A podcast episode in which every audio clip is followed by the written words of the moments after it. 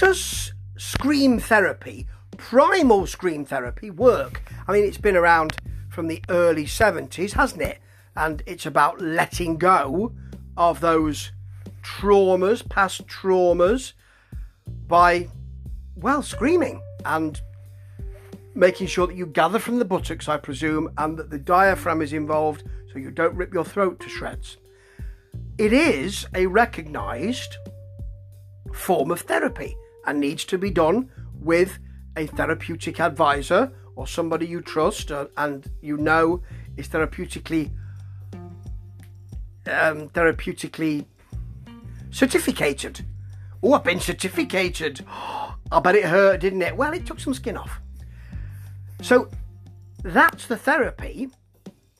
This is an album, and it's by Paul Lidel, who I mean, I've listened to a load of music, and I'm steeped in in rock music, and I've heard of, of of him, but didn't know much about him. And he's a guitarist who has um, written several books, including Beginning Rock and the the, the Pro Guitarist's Handbook which I like. Uh, he was in Dangerous Toys. Love it. And he does quite a lot of instructional stuff regarding that. And um, he has an album out, Paul Lidel's Scream Therapy. Now, I'd seen it reviewed in magazines I write for. It's out on Perris Records. So I thought I'd have a listen to it. Do you know what? It's really good. And it's got a bit of drama to it because you start with um, Time for Your Scream Therapy, Mr. Lidel, and he starts with a scream, yeah! Quite a lot of this is sleazy. Quite a lot of this is dirty. Quite a lot of this is greasy.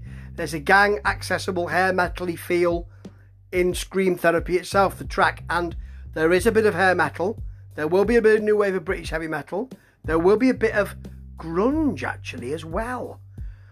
But one thing it does have throughout is a really accessible strain of choruses. There's also a rambunctious solo. Oh, it is rambunctious. If anything's rambunctious, that is. That's in Scream Therapy. Alibi is even better. I mean, the, the vocal is a kind of deep outlaw country feel. And as it gets gets in to the song, you've got more of a sheen to that riff. It is classy, accessible rock, really. There's a spiteful solo, though, and a refrain. Don't you mess with me, and I'll tell you why. I've got a shovel, a gun, and an alibi. That is extraordinarily good. I love it. There's a bit of glam with jag- with jagged eyes, uh, jagged edges, should I say? Not jagged eyes. They'd be painful, wouldn't they?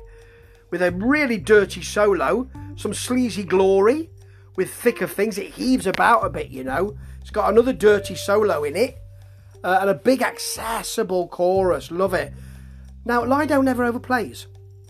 You don't think, oh, come on, let, stop putting all these notes in. I don't need to count them.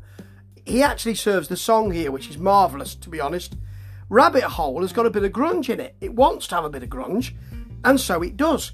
It manages it uh, in the guitar churn and the vocal, which just hardens up a little. You can get right in the middle of this song, though, like the others. I'm waiting for Guns N' Roses to come along. They do in the chorus to that bullet, which isn't to say that it's a bad track or something expected. It's pretty blooming good. Big rock feel to this, huge dirty solo to this. He runs around with a kind of new wave of British heavy metal feel in Wake Up Call, and then you've got a little bit of funk in Stir Crazy.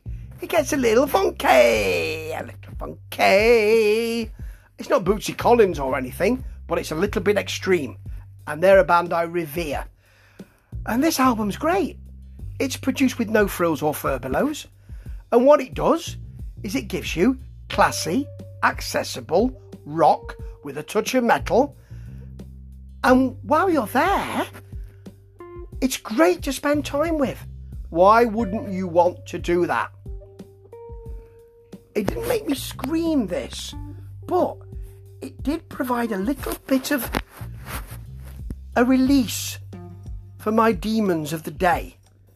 And if it's going to do that, then that's the kind of therapy I want. Ta ta.